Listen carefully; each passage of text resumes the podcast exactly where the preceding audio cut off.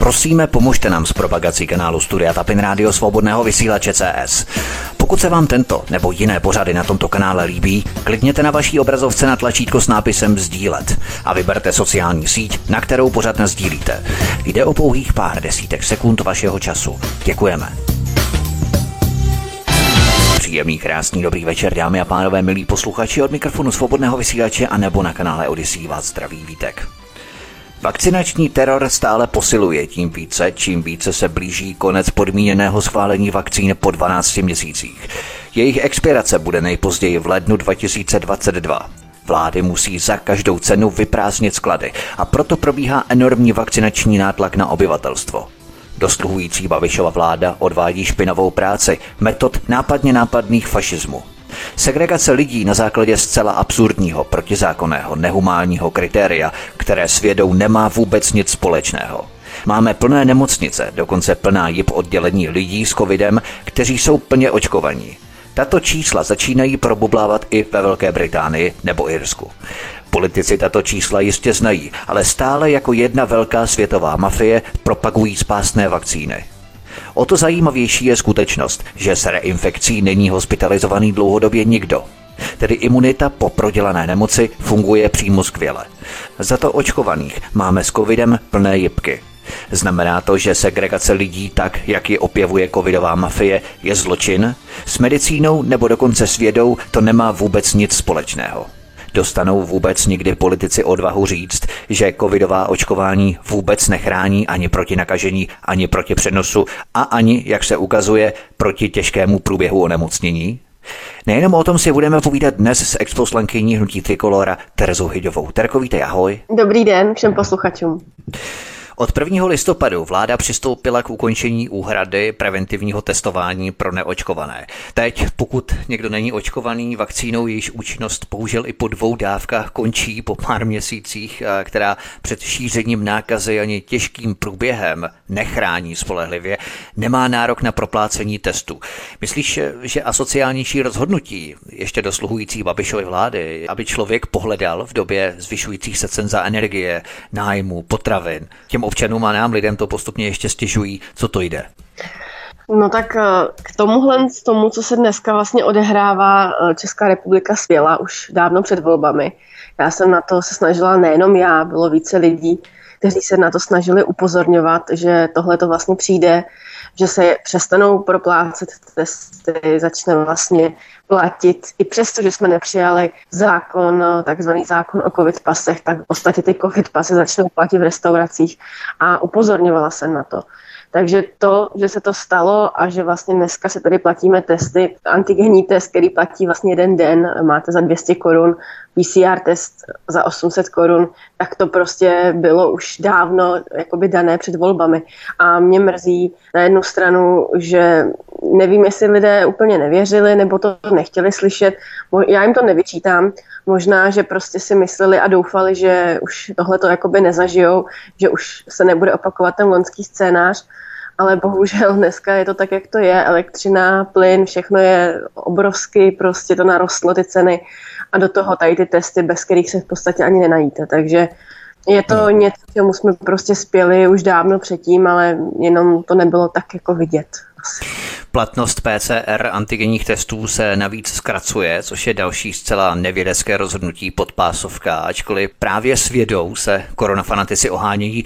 Neměla by být platnost těch testů daná spíš jejich vypovídající schopností, než nějakou úřední úvahou nějakého jakéhosi byrokrata, který jen tak rozhodne, tak teď bude taková a taková platnost antigenních testů a PCR testů, že to v podstatě nemá žádný vědecký základ. No, ono se z toho dá usuzovat, že to opravdu nemá vědecký základ a to už jenom proto, že kdyby tyto testy byly opravdu takhle platné a působily by nebo platily by na ten daný počet hodin, tak vlastně to ve světě všude stejné.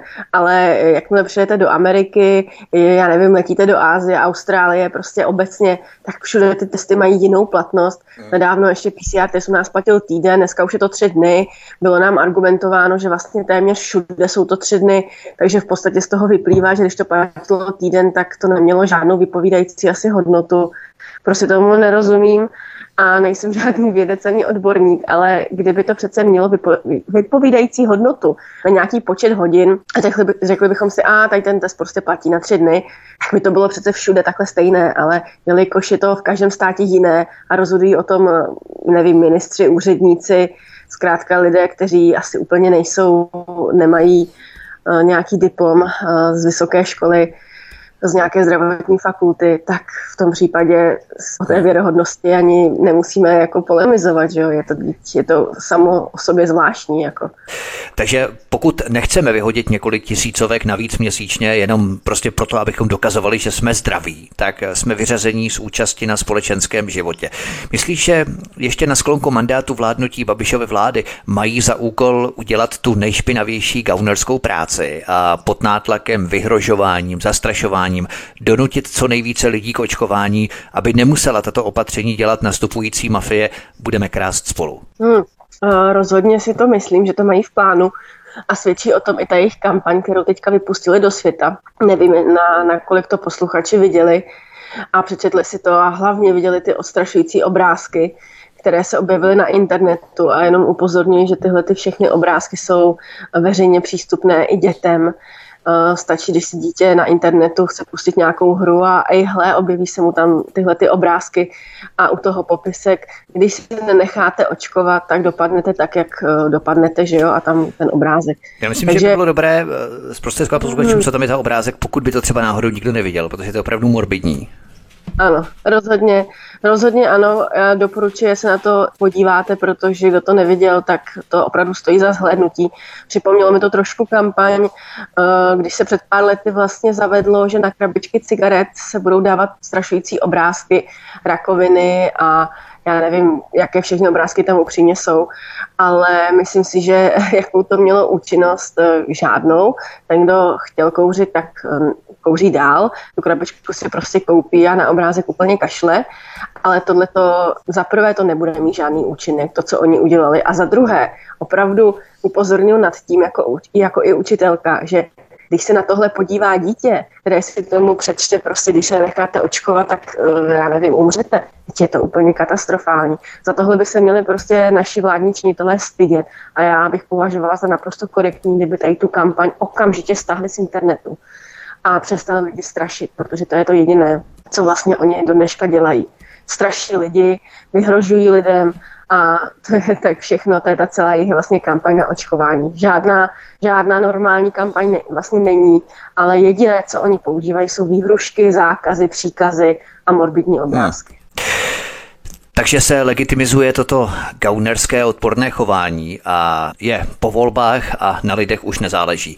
Dalším z pokusů dosluhující Babišovy vlády je zakázat vstup do práce těm zaměstnancům, kteří neprokáží svou bezinfekčnost. Odkaz číslo jedna v popise pořadu na Odyssey. To sice tripartita odmítla, ale myslíš, že přicházející mafie budeme krást spolu, která ještě ani nezačala vládnout a už si mimochodem stihla založit další krmelec v podobě tří nových obrovských ministerstv vrstev, tak eh, tento zákaz práce lidem bez testů a očkování se příchozí mafie pokusí co nevidět eh, protlačit znovu. Tak eh, když si vezmu v potaz to, že jsme Česká republika a podívám se na země kolem nás, tak v mnoha zemích tenhle ten totalitní, tahle totalitní praktika už platí. A mluvím například o Rakousku, které jsem vždycky považovala za velmi, velmi vyspělou zemi, ale co se týče covidové doby, tak musím říct, že mě v těchto praktikách velice Rakousko zklamalo. A opravdu se domnívám, že tohle je otázka času, kdy tohle přijde k nám. A nemyslím si, že by koalice spolu byla uh, jedna z těch, kteří by tady hlasitě volali potom, že v žádném případě tohle nedopustí, protože když si vzpomenu před volbami na jejich slogany typu už nikdy nepřipustíme žádný lockdown, a dneska už vlastně budoucí ministr zdravotnictví, pan Válek, eh, vlastně řekl naprosto veřejně, že se chystá lockdown pro neočkované nad 60 let, což, což považuji taky za začátek, protože nejdříve to bude pro lidi nad 60 let, pak to bude pro lidi nad 40 let, no a nakonec to bude vlastně pro všechny očkované lidi. Takže já si myslím, že to je otázka času a rozhodně si nedělám iluze, že by to koalice spolu nepodpořila a nezavedla ani v České republice. Typuju to tak hmm. na, na leden nového roku. Nicméně máme tady důležitou skutečnost, proč probíhá tak extrémní masírka obyvatel v korporátních médiích, protože Podmíněné schválení vakcín totiž platí jeden rok a lze ho každoročně obnovovat. Další vakcíny proti COVID-19 schválené v Evropské unii získaly podmíněné schválení k začátku roku 2021. Platnost schválení vyprší v prosinci 2021 a v lednu 2022. A protože žádný výrobce podmíněně schválených vakcín nepodal novou žádost, vakcíny už od prosince 21 a ledna 22 nesmí být použité, tedy musí být zničené. Myslíš, že stačí vydržet maximálně do ledna 22 a ten mediální obrovský humbuk kolem vakcín minimálně o dvě třetiny utichne právě v souvislosti nebo vázané na to datum expirace? Tak, jak to tady popisuješ, tak by to bylo velice hezké a velice jednoduché, kdyby to takhle eh, bylo a v lednu by vlastně tady to všechno, to řeknu, skončilo, ale já se obávám, že to prostě neskončí, že naopak se začne přitvrzovat a jestli tyto vakcíny nějakým způsobem skončí, tak se udělají nové a nemyslím si, že by tohle to znamenalo, že budeme ze všeho venku a že v únoru, 1. února, budeme všichni do restaurací bez jakýchkoliv testů a, a roušek a podobně. Takže to, co říkáš, by byla hezká představa, ale už jsem si tohle říkala minulý rok. Před létem jsem si říkala, a už je léto, je konec a byla jsem trošku naivní, to přiznávám. A letos už jsem to neříkala a věděla jsem proč, protože jsem tušila, že až přijde podzim, tak to bude ještě stokrát horší, než to bylo uh, podzim. Takže Uvidíme, co přijde, ale rozhodně si nemyslím, že by ze světa zmizely uh, vakcíny.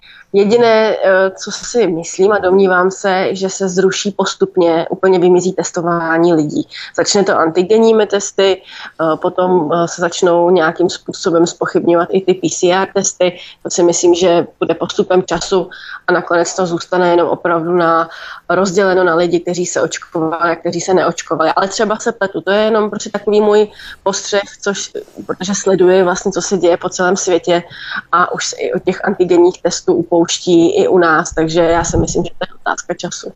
To je pravda, i když v rámci toho léta, to jsme si tajně říkali všichni, že až bude podzim, tak vlády opět začnou přitvrzovat a taky, že se to tak opravdu děje. Je to určitý druh a forma psychologické války. Nechají nás chvilku oddychnout a potom zase znovu utáhnout ty šrouby. Ale ten důvod, proč výrobci vakcíny nepožádali o další schválení podmíněně schválených vakcín, je ten, že by ho pravděpodobně už znovu nedostali pro obrovský počet lidí s vedlejšími účinky, například Moderna podmíněné schválení 6. leden 2021, BioNTech podmíněné schválení 29. prosinec 2020, AstraZeneca podmíněné schválení 29. leden 2021. Ve Pfizer-BioNTech by 12-měsíční období znamenalo, že tento produkt už 22. prosince 2021 nebude možné používat. Takže vlády na nás vyvíjejí enormní tlak na očkování jenom proto, aby se prostě vyprázdnily sklady a vlády ty jehly nemusely draze likvidovat. Na mě to aspoň činí tak ten dojem, protože vlády chtějí vakcíny celý rok, už v podstatě od března, akorát teď ta masírka je naprosto, naprosto šílená. Hmm.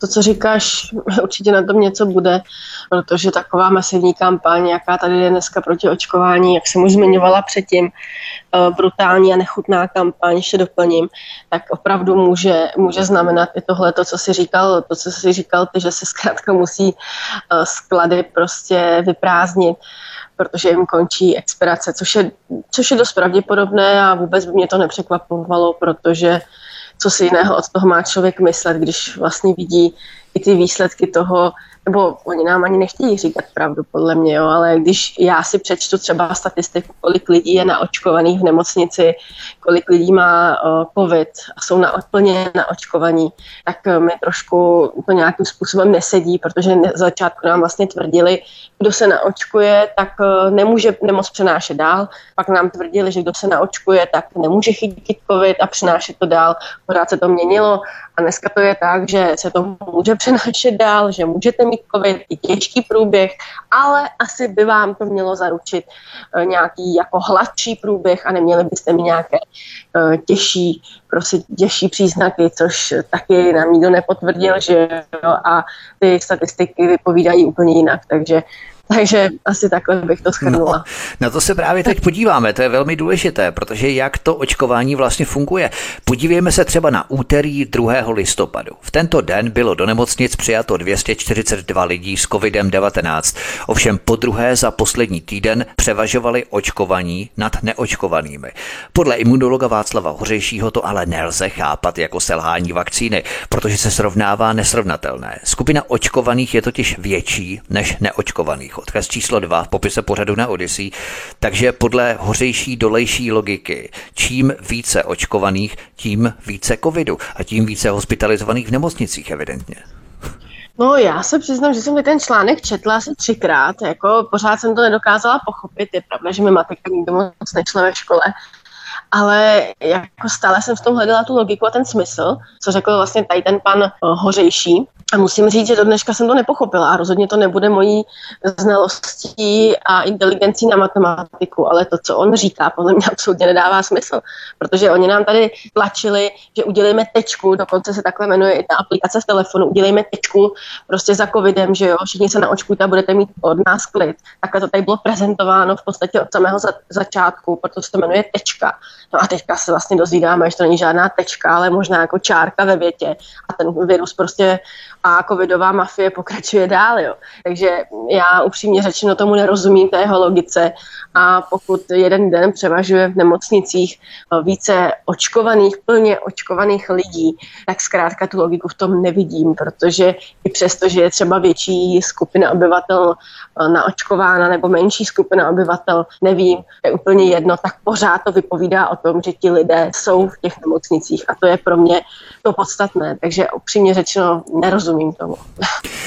To mě taky dojímá skutečně, protože stále více se ukazuje, že čím více očkovaných, tím více covidu. A krásnou ukázkou jsou české nemocnice, stejně tak čísla z Velké Británie, která praví, že na jibkách v Británii leží 66% očkovaných, což dokonce zveřejnila britská národní zdravotní služba NHS, respektive NHS, odkaz číslo 3 a 4 v popise pořadu na Odyssey. Máme to tady nastrojované. A nebo třeba Irsko, které je jednou z nejproočkovanějších zemích na světě, respektive v Evropě, 91% Irů je naočkovaných, ale přesto mají irské nemocnice nejvíce lidí s covidem očkovaných. Odkaz číslo 5 v popise pořadu na Odyssey.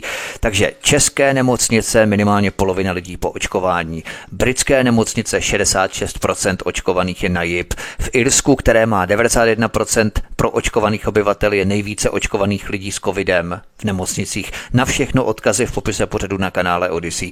Na mě to dělá takový dojem, jako by to vlády, které dělají náhončí pro Big Pharma korporace, tak eh, chtějí stihnout vyprázdnit ty sklady vakcín právě i z tohoto důvodu, než praskne, že ty jehly jsou vlastně naprosto na nic a k ničemu a prostě vůbec nefungují. Tak než to praskne, nejenom než eh, expiruje ta vakcína, jak jsme říkali před chvilkou, ale než dokonce praskne i to, že vlastně ta vakcína vůbec nepomáhá. Hmm. To, je, to je pravda a já jsem si teďka vzpomněla ještě na jeden článek, co úplně tady k tomu v podstatě, co tady nad tím vším rezonuje a to, že na seznamu častokrát probíhá taková, taková, takový článek a tam je vždycky napsáno, že tato epidemie je uh, epidemie neočkovaných. Jo? Že to je epidemie neočkovaných a že v podstatě za to, že lidé plně očkovaní leží v nemocnicích, můžou právě ti ne- neočkovaní lidé. Uh, já upřímně řečeno zase říkám, hledám v tom nějakou logiku, takže uh, to znamená, že neočkovaný člověk chytí covid, nakazí se třeba od očkovaného člověka a nedej bože zase ten neočkovaný člověk nakazí zase očkovaného člověka Dobře, tak to je asi normální, virus se vždycky šířil, že jo, když jsem smrkala ve škole měla jsem chřipku, no tak moje spolužačka, která seděla vedle mě, tak chudák prostě druhý den taky si lehla do postele, že jo, protože to chytla, to je prostě normální jev, ale pořád teda nerozumím tomu, protože ti lidé rozdělí na očkovaný a neočkovaný. Dítě je to přece jako já tomu nerozumím, hmm. vidím rozdíl a nechápu, proč tady osočují lidi, lidi, kteří se nenechali očkovat, ať už ze zdravotních důvodů nebo jiných důvodů, prostě nechápu to a nevidím v tom logiku. Jestli to někdo vidí, tak mu, tak mu to přeju, protože Já se domnívám, že to prostě není, není jasné a to, co nám tady vláda celou dobu tvrdí, udělejme tečky za covidem, tak prostě už teď víme, že to byla jedna velká, prostě jedna velká lež. Jestli třeba někdo nerozumí té logice, tak ať nám třeba napíše na kanál Odyssey do komentáře pod tento pořád a třeba uvidíme. Nicméně do toho ještě vstupuje další zpráva, dokonce od slohutné britské BBC, která praví, že dvakrát očkovaní lidé se mohou nakazit virem COVID a přenést ho na ty, se kterými žijí v jedné domácnosti, varují odborníci, kteří zkoumali případy britských domácností. Osoby, které dostaly dvě dávky vakcín, mohou být stejně infekční jako ti, kteří očkování nebyli. Odkaz číslo 6 popise pořadu na Odyssey přímo od BBC. Tuto zprávu BBC nechtěně potvrzuje třeba i Terza Kostková, myslím, že viděla ten případ, to bylo taky docela komické, která si nechtěně zahrála v pochybné reklamě na očkování, protože sama očkovaná Tereza Kostková se nakazila covidem, stejně jako její také očkovaní příbuzný, což ale poslalo do karantény neočkované účastníky televizní taneční soutěže, zatímco ti očkovaní mohli vesele tančit dál. Takže také rozumíš té logice takového uvažování, očkovaní se nakazí navzájem mezi sebou, ale zaklekne se na neočkované. To je naprosto nepochopitelné. Ano, v tom nevidím opravdu žádnou logiku a ještě když mi tady připomínáš to Stardance, tak uh, já doma nemám televizi a nesleduji to, ale samozřejmě občas si přečtu na internetu, jaký pár vypadl a někde tam je nějaký záznam třeba toho tance, tak to někde jako shlédnu.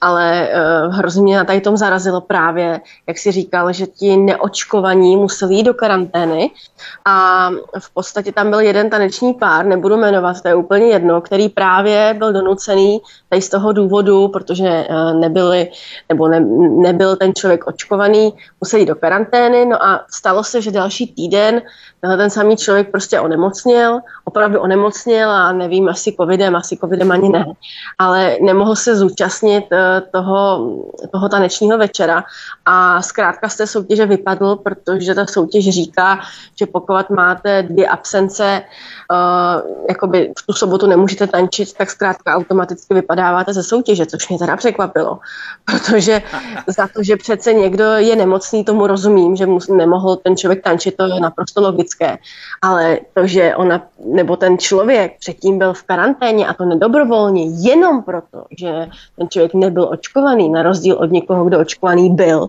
tak v té karanténě být nemusel. A určitě ten člověk nejevil žádné známky ani příznaky covidu, tak hmm. prostě byl učen ze soutěže. Tohle, tohle prostě, když jsem si přečetla, tak jsem si říkala, jak jsem hrozně ráda, že to nesleduju, protože bych akorát byla naštvaná, protože mě tohle to přijde teda zcela, zcela nefér a nespravedlivé, protože jestli tohle je spravedlivé, tak v tom případě už nerozumím ve světě ničemu. A to ještě, kdyby se měla sama účastnit té soutěže, tak to bys byla ještě víc naštvaná, kdyby se potom mohla vystupovat. Jasně, že bych byla naštvaná, protože ten člověk přece trénuje, dává do toho všechno, zhubne chudák 10 kilou toho tancování, snaží no. se, dostává kvůli tomu v 7, 6 ráno, aby tam někde už v 8 tančil a trénoval. A pak se dozvíte, že vlastně, aha, po druhé chybíte bohužel na shledanou, jo. Tak eh, my si možná teď taky zatančíme, já nevím, jakou písničku jim tam hráli tomu páru k eh, tomu tančení, ale my zahrajeme třeba nějakou jinou, určitě bude nějaká jiná, to by byla hodně velká náhoda, kdybychom se trefili. Každopádně my si uděláme pauzičku, zahrajeme si písničku a poté budeme pokračovat dál v našem povídání na svobodné vysílači. Od mikrofonu vás zdraví Vítek a spolu se mnou je tu exposlankyně hnutí Trikolora Tereza Hyďová. Hezký večer a pohodový poslech. Od mikrofonu svobodného vysílače Studia Tapin Rádio vás zdraví. Vítek spolu se mnou je tu exposlankyně hnutí Trikolora Tereza Hyďová, se kterou si povídáme o dnešních aktualitách, které se naschromáždily během tohoto měsíce. Myslíš, že i lidé, kteří metají kameny na mobilní očkovací týmy, odkaz číslo 7 v popise pořadu na Odyssey, a nebo ti, kteří dokonce demonstrovali v sobotu 6. listopadu před domem pražské hygieničky Pavly Svrčinové v Ostravě, už toho vyhrožování, vydírání, zastrašování a nátlaku mají prostě plné zuby, protože vláda si právě třeba na tohle ublíženě stěžuje. Ale vždyť vláda nutí pod nátlakem lidi k očkování a neočkované vytěsňuje, diskriminuje a řekněme segreguje z veřejného života. Tak lidé se jenom prostě brání těmi kameny i těmi demonstracemi. Mají prostě toho už plné zuby. Já nejsem, eh, nikdy jsem nebyla, nejsem zastánce nějakého násilí, ale já chápu, že toho lidé mají plné zuby, protože sama... Já že se netahala média kolem těch teplice, jak si něco řekla, oni z toho něco jiného, tak aby zase Právě. taky to já, jako, nepřekreslili. já obecně nejsem zastánce násilí, vůbec jako nemám ráda násilí, že jsem taková asi trochu křehká žena, ačkoliv to někde nevypadá. Ale já chápu tyhle lidi, že toho mají plné zuby. Já toho mám také plné zuby. A lidé, kteří opravdu uh, se nechali třeba očkovat jenom, jenom proto, aby měli klid a aby mohli dál třeba provozovat svoji restauraci a já nevím co všechno, tak už dneska zase zažívají ty, to utahování těch opratí. A já se vůbec nedím, že jsou naštvaní. A upřímně řečeno, já znám pár os- lidí osobně, kteří právě mají tuhle tu třeba restauraci nebo nějaký svůj podnik a jsou opravdu, a nemůžu to říct ani tady teďka do eteru, že to slovo naštvaní ani nevystihuje dostatečně to, co bych eh, nejradši řekla. A půjdou třeba 17. listopadu teďka na demonstraci, která bude v Praze, protože už toho mají plné zuby. Oni si museli v covidové době napůjčovat peníze, aby vůbec ten svůj podnik udrželi, protože z nějakých kompenzací vlády to, jako, to je opravdu smíchu. Hmm. A teďka vlastně jim přestávají zase chodit lidé, že jo. A dokonce můj kamarád, který má právě takovýhle podnik, tak mu tam přišla hygiena. Je to pár dní zpátky, asi na udání zřejmě. Ano. A dostal, samozřejmě jde to do správního řízení, že jo, vyčetli jim, že prostě uh, číšníci nemají roušky, že tam lidé nemají roušky, když jakoby zrovna nesedí u stolu, že tam pár lidí nemělo žádný, žádné potvrzení o bezinfekčnosti a zkrátka může čekat pokutu v desítkách tisíc korun. To jsou prostě keci, protože on může argumentovat tím, že ti lidé konzumovali zrovna, proto neměli ty roušky, protože jíst s rouškou teda jsem ještě nikoho neviděl. Jasně, ale už samo o sobě to je katastrofa, takže tady ten člověk, kterého já znám, opravdu se snažil aby ten, člo, eh, aby ten podnik udržel vlastně a teďka zažívá v podstatě teror, i přesto, že tohle to všechno vydržel, tak znovu zažívá ten teror prostě ze strany státu, který absolutně se nesnaží těmhle těm lidem pomoct, ale naopak jim hází klacky pod nohy. Znepříjemňuje život i těm lidem, kteří tam eh, sedí na tom obědě a znepříjemňuje život i těm, kteří se snaží provozovat nějakou takovouhle uh, restauraci prostě s dobrým úmyslem, že jo. Takže tohle je pro mě naprosto, naprosto skandální, že místo slov, které jsme tady celou dobu slyšeli, jak stát nám pomůže a že nás tom rozhodně nenechá, tak já bych řekla, že nás, že nás v tom všechny opravdu vykoupal neskutečným způsobem a že tohle to bude pokračovat i po novém roce. A jestli si někdo myslí, eh, že ne, protože mě pár lidí už píše, že jediné, co dokážu, že jsme kvůli tomu prohráli volby, že eh, dokážu tady vyhrožovat a říkat nesmysly, tak eh, my si to můžeme říct za pár měsíců, jestli to bylo. Nevím, ti lidé si možná pletou pachatelé s obětí. Kdo je ten pachatel? Pachatel je přece stát, který vyhrožuje, vydírá, zastrašuje v rámci vakcín. To je ten pachatel. My jsme oběti pro Boha, my nikomu nevyhrožujeme. My chceme jenom, aby nás nechali žít, aby no. nás nechali žít a to je to jediné, co chceme. A aby nás nediskriminovali hlavně v tom společenském životě. Přesně, přesně tak, protože když si vezmete, tak vlastně člověk, který se jde sednout do té restaurace a má někde nějaký ten QR kód v telefonu, že byl očkovaný před pár měsíci, může být stejně tak uh, jakoby nakažlivý, když to tak řeknu, jako člověk, který žádný QR kód v telefonu nemá. Když je to úplně absurdní. Samozřejmě. Tak ne, člověku nemůže být dovoleno prostě jako už jenom to, že to říkám, dovoleno se jít někam na obědvat, jo, jako to je před, mhm. kam jsme se to dostali, pane bože. A lidé jsou na to zvyklí, lidé se nad tím vůbec teď už nepozastavují, je to v podstatě psychologická válka, když zvíře je zavřené v kleci nějakou dobu, tak už si zvykne na tu klec a potom, když otevřeš dvířka od té klece a zvíře může jít ven a máš pocit, že zvíře teď bude ven a bude volné a bude bezpečné, bude šťastné, hlavně, že může být na té svobodě, tak ono vlastně se bojí víc té klece ven. A lidé se na to prostě zvykli, na ten současný stav. A to je vlastně ta psychologická válka, kterou na nás vláda útočí, ten pachatel, ten mafiánský covidový pachatel. Ale olej do ohně přilévají lidé třeba jako Tomáš Etzler, který napsal, že neočkovaní neumírají dost rychle. Teď čelí trestnímu oznámení. Odkaz číslo 8 v popice pořadu na Odyssey. Myslíš, že tohle je jednou z cest podávat trestní oznámení nejenom na tyto výroky gaunery, ale také gaunery, kteří jsou třeba členi toho nového covidového týmu, 28 členého tuším. A zároveň se o nich ví, že mají většina z nich, nebo mnoho z nich, má blízko k big pharma korporacím nebo kruhům kolem těchto big pharma korporací. Prostě covid je obrovský krmelec. Chovanci hlídají blázinec, lišky stráží svůj kurník. Tak eh, k panu, k panu Etzlerovi se snad ani nebudu vyjadřovat, protože Myslím, že už jsem se k tomu vyjadřovala na sociálních sítích a jestli to nebyl on, tak to byl někdo jiný, kdo něco podobného prostě vyškl. Takže to je naprosto jako skandální a jestli někdo podá trestní oznámení, tak určitě to je jedna z cest, která, eh, jak se bránit proti tady tomu. Neříkám, že je to nějaká cesta, která vás přivede ke spravedlnosti, protože, jak dobře víme, tak těch trestních oznámeních i ze strany vlastně od nás třeba z Trikolory, tak různých žalob a podobných eh, těchto těch věcí jsme podali x a i občané jich podali spoustu a bohužel ve větší míře převažuje to, že do dneška spravedlnost jakoby tam nebyla, že jo, a nějakým způsobem se to buď zametlo pod koberec, nebo uh, z toho vyšlo najevo, že vlastně je stát a nikdo nic se neporušil, nikdo nic špatně neřekl. Takže určitě to je jedna z cest, je to lepší, než sedět doma se zavřenými uh, uh, rukami, někde se zavřenými rukami a, a čekat, hmm. čekat, až něco bude.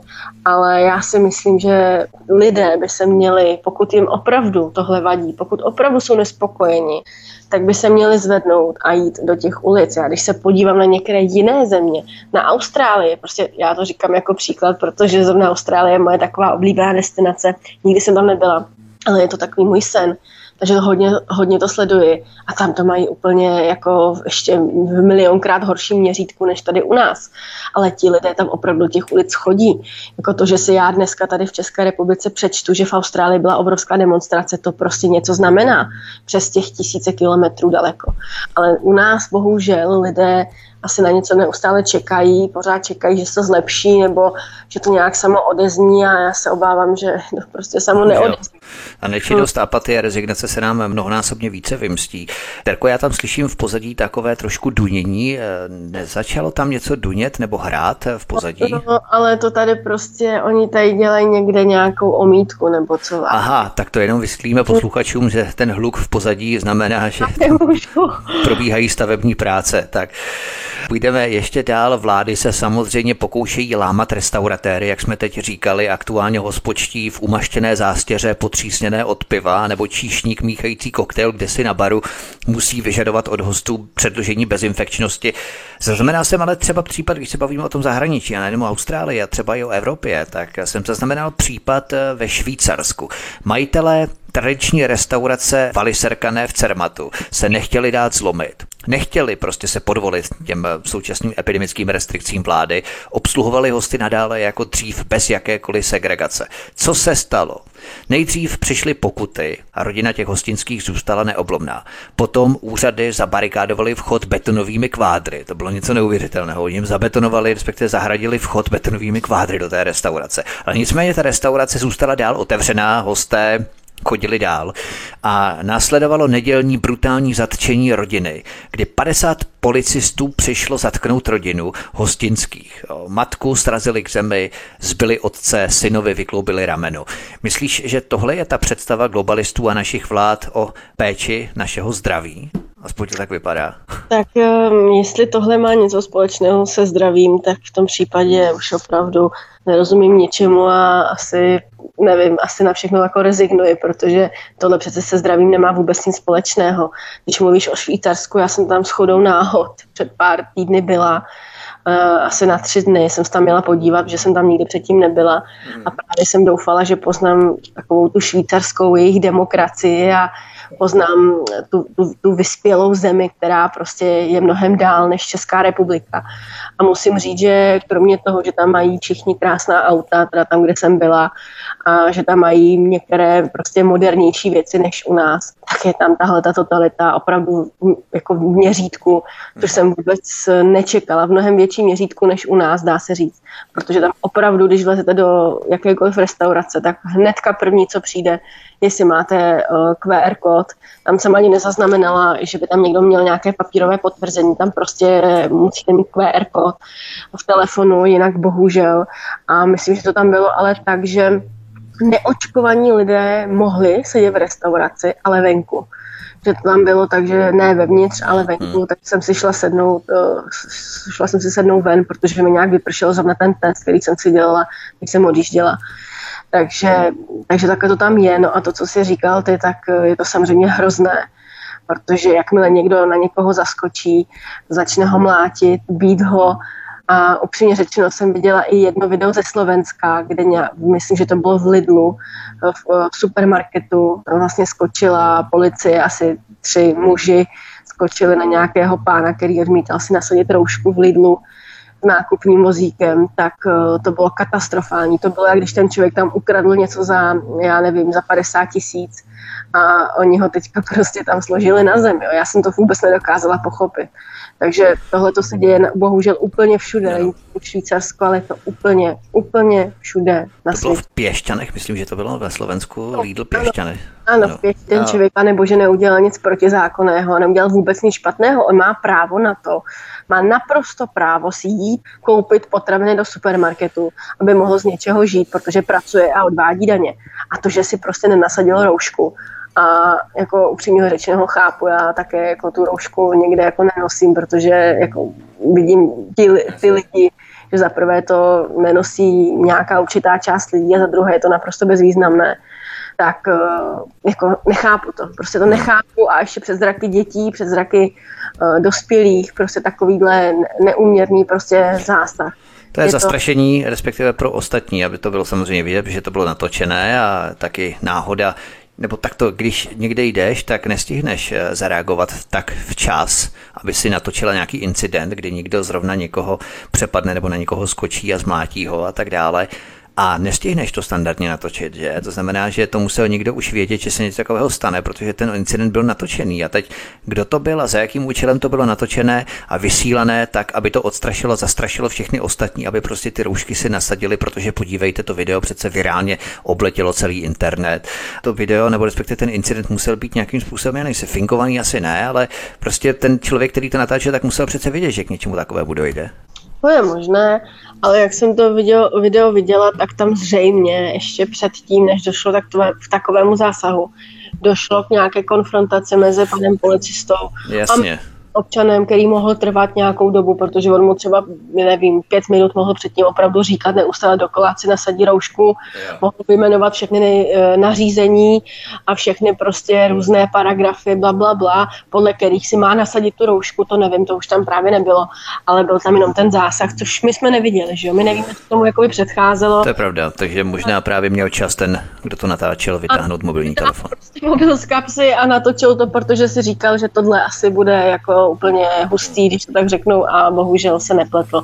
Ale nevíme, nevíme, jak to bylo, ale každopádně, jak to bylo jakkoliv, tak to, co jsem já viděla na vlastní oči, tak to je, to je něco katastrofálního, co by se nemělo vůbec dít a takovéhle chování ze strany policistů a ze strany kohokoliv jiného naprosto odsuzuji, protože nemají právo na to mlátit člověka, který neudělal nic proti zákoně a v podstatě se ničím neprohřešil. to jsi řekla že... dobře proti zákoně, protože vlastně na nasazení roušky není žádný zákon, je pouze nařízení, ale žádný zákon to ne, neukládá. Jo? To znamená, že to nebylo ani nic proti zákonného, to bylo pouze proti nařízení jakému si, eh, které vydala vláda. Vlastně u nás třeba správní, nejvyšší správní soud to asi 30krát smetl různá ta pandemická opatření vlády. Ale tohle má, kdybychom se vrátili ještě k té restauraci v tom Švýcarsku, tak tohle má i ten občanský rozměr vykreslující, jak jsou opěvovaní Švýcaři zmasírovaní, protože místo toho, aby se na podporu hostinských seběhlo celé město, které tam mimochodem předtím chodilo, to jim byli dobří, když se tam mohli najíst a napít, ale pro jejich obranu lidé nezvedli ani prst v tom městečku. A jako vyplašené rezignované trosky zalezly do děr, kdyby se na jejich podporu postavilo celé město, které tam předtím chodilo a rodina hostinských za ně nastavovala v podstatě hřbet, tak by si systém vůči lidem tohle nikdy přece nedovolil. Nejde tam právě o tu psychologickou válku, s lidí se stávají poddajné, ustrašené, rezignované trosky, smířené se vším, co nám vlády s prominutím, použiju ten výraz, s prominutím nás vrací ohledně covidu a lidé bezmyšlenkovitě prostě vykonávají ty příkazy, povely, pokyny, jako na buzerplace, naprosto automaticky. Tak eh, možné, možné to je, mě mi z toho trošku smutno, protože jsem si vždycky myslela, že národ eh, je od toho, aby držel spolu a to nemyslím jenom při hokejových zápasech, kdy naše reprezentace hraje někde, někde hokej, ale myslela jsem si, že opravdu jsme od toho, abychom drželi při sobě a že to znamená to slovo národ. A bohužel jsem se tady v tom trošku zmílela, protože jak vidíme i na, mno, na mnohých videích a obecně v těch eh, příbězích, tak je opravdu hodně málo lidí, kteří se postaví takhle za to, odvážně postaví a řeknou, tak takhle ne, my prostě tady za vás budeme bojovat. Opravdu se to dneska neděje je takových pár určitě odvážných jedinců, ale není to, není to, to, to co jsem si vždycky myslela, že by národ dělat. Takže my si v podstatě, když to takhle řeknu, tak my si to za to můžeme sami, protože to je, jenom vlastně svědčí o tom, jaký jakoby jsme jako lidé a možná bychom se měli sáhnout do svého svědomí a zamyslet se nad tím, jestli tyhle ty věci a to, jak to probíhá, jestli je to, jestli je to správně takhle ten člověk je nám dobrý jenom do okamžiku, kdy z něho můžeme něco získat, nebo nějakým způsobem nám prospěšný, ale když my sami bychom se za ně měli postavit, tak to už je problém. Ale já se tak trochu přiznám, že i třeba v zaměstnání nebo v jakýkoliv mezilidských stazích už mám ve svém věku skoro 40 let, mě 38, tak už mám problém se za někoho postavit, protože vždycky, když člověk se dostane do problému, tak za tebe ti lidé se potom ve finále nepostaví. To znamená, že ty se jim odděčíš tím, že ty za ně budeš tahat horké kaštany z ohně, budeš se za ně pokoušet nějakým způsobem řešit jejich problémy, situaci, do které se dostali ne vlastní vinou, ale ve finále oni ti to potom nevrátí. No a to už se mě stalo nesčetněkrát na to, abych si uvědomil, že už se mi nějak ani za ty lidi stavět nechce, já nevím, je to takový cynismus trošku životní. To chápu, protože pokud člověk jednou zažije tu situaci, že se za ní nikdo nepostaví, tak ho to trošku odradí a řekne si, proč bych já to dělal, když on se za mě taky nepostavil, že jo, proč bych to dělal. A to je taková ta psychologie, že jo, a prostě to jenom svědčí o tom, jaký jsme. A proto říkám, jako možná, že bychom se opravdu měli do budoucna nad tím zamyslet, jestli chceme jít takovouhle cestou, nebo jestli si zvolíme nějakou jinou cestu a opravdu budeme držet při sobě, protože tím, že při sobě nedržíme, tak to bohužel má i tady ty výsledky. A co si budeme povídat, ta vláda to ví, ta vláda ví, že když na toho člověka takhle nějakým způsobem zakročí, prostě pohrozí mu, dá mu pokutu, pak tam přijede, prostě dá mu tam nějaké ty, já nevím, kvádry nebo šutry prostě před vchod, tak oni vědí, že je to vystraší a že ti lidé se až tak asi bouřit nebudou, že budou mít strach. Já na jednu stranu chápu, že někdo má strach, tomu rozumím, ale třeba já jsem taková, že u mě převažuje taková ta odhodlanost a odvaha nad tím strachem, ačkoliv taky mám z mnoha věcích samozřejmě strach. Ale říkám si, že prostě přece tohle nemůžeme zahodit, že nemůžeme zahodit to, co jsme tady měli, než přišel prostě, než přišlo jaro 2020. A mě je z toho smutno a věřím a ještě pořád, i když jenom trošičku malinko, někde v sobě věřím, že ten národ by se mohl opravdu zbudit a i když už je 20 minut po 12. Hmm. tak pořád to bylo lepší, než to nechat být. Možná je ten covid jakási katarze, filtr, kdy v podstatě prověří lidské charaktery a lidé se buď tedy proberou, dostanou takovou fasku tím covidem, respektive nařízením, a ne tím covidem, ale nařízeními různými a vládní nekompetentností a gaunerstvím, že se opravdu lidé proberou, bude taková katarze a prověření, anebo naopak usnou docela a nechají se skovidizovat nebo sterorizovat těmi různými nařízeními, takže to potom už ani nebude možné. Ale to si povíme za chvilku a potom budeme pokračovat dál od mikrofonu svobodného vysílače Studia Tapin Radio nebo na kanále Odyssey vás zdraví Vítek a spolu se mnou je tu exposlankyně Terza Hyďová za hnutí Trikolora. Hezký večer. Od mikrofonu svobodného vysílače Studia Tapin Radio nebo na kanále Odyssey vás zdraví Vítek a spolu se mnou nás dnešním večerem provází exposlankyně hnutí Trikolora Terza Hyďová. Mimochodem jsem zaznamenal zprávu, že cizí agent, respektive neziskovka Amnesty International vydala zprávu, že v zemích s nízkými příjmy je plně naočkováno méně než 1% populace, zatímco v bohatých zemích s vysokými příjmy se jedná o 55% populace. Odkaz číslo 9 popise pořadu na Odyssey. Lidé se mají vzdát své dávky ve prospěch Afriky, kde je z 1,3 miliard lidí naočkováno pouhá 2%. Jsi ochotná se vzdát svých tří teček ve prospěch Afričanů? Otázka je, jestli to jsou tři tečky, nebo to bude ka- eh, tečka každých půl roku. Že už teďka říkají, že se asi ta bezinfekčnost, jak oni to nazývají, vlastně zkrátí na 180 dní, což je což je vlastně půl roku. Hmm. Takže nebudou to tři tečky, ale bude to dvakrát ročně tečka, možná čtyřikrát ročně. Pak zjistí, že to je vlastně málo, takže to bude každý čtvrt roku, ne půl roku. Takže to nejsou rozhodně tečky, ale pokud uh, bych mohla svoji, uh, svoji vakcínu někomu darovat, tak to velice ráda samozřejmě udělám. A určitě bych ji věnovala člověku, který by to chtěl, který by potom toužil, který by ji potřeboval a chtěl by to, tak já mu ji ráda daruju, takže pokud by někdo měl zájem, ať mi napíše, ale tohle je takové jakoby zvláštní, protože když my, ví, když my víme, že vlastně například v té Africe, která, to je kapitola sama o sobě, jako Afrika, jo, to je obecně, to bychom se o tom mohli bavit tady několik hodin, protože je to velmi zajímavé, to, co se tam, nebo to, co se tam celé roky děje a jak je vlastně odlišná od všech dalších kontinentů.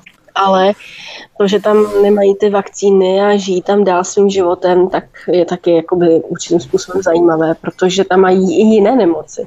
Já nevím, jestli na to lidé zapomněli, ale jsou po celém světě jiné nemoci, na které se také očkuje.